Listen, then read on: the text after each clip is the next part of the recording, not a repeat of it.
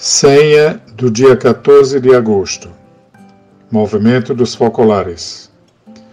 Pedir ao Pai a pureza de coração. Reflexão Apolônio Carvalho Nascimento.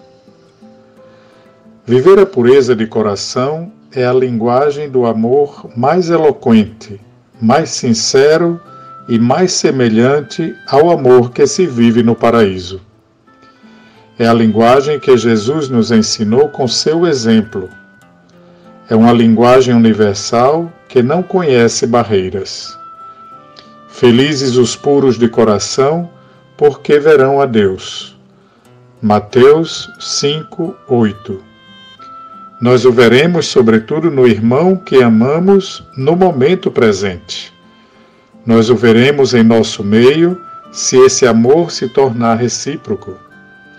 Nós o veremos em Sua palavra, que, se vivida, é quem nos purifica. Nós o veremos, enfim, no nosso coração, que é a Sua morada.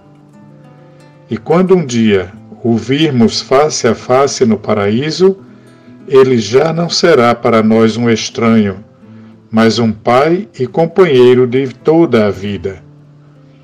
Peçamos ao Pai essa pureza de coração. Um excelente dia para você.